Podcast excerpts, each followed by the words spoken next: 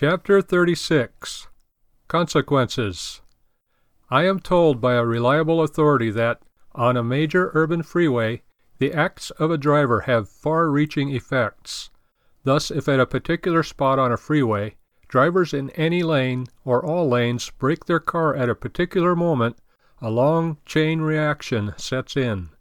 For at least an hour, and sometimes as much as two hours, all cars reaching that approximate point during the rush hour will be braking their cars. A single action sets up a chain of consequences and reactions which last long after the braking driver has passed. This kind of chain of consequences is even more true in the world of ideas. Wherever someone throws out an idea which runs counter to God's purposes, a long chain of reactions and consequences follows.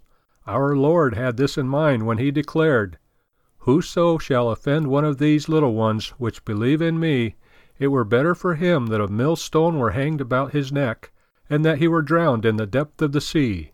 Matthew 18:6. We do not live in a world without people. What we are and what we do has an impact on the world around us. We can set up a variety of consequences by our actions.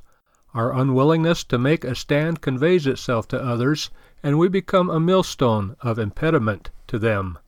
Again, our faults or evil decisions, words, and actions can carry an impact on our world which adds to the evil we compromise with.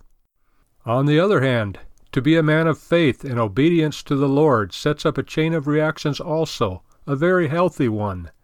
Several years ago I met a man in my travels who was deeply indebted for his faith and life to a man he had never met. The first man had made an impact on the life of a second man, who had influenced a third, and so on across the country.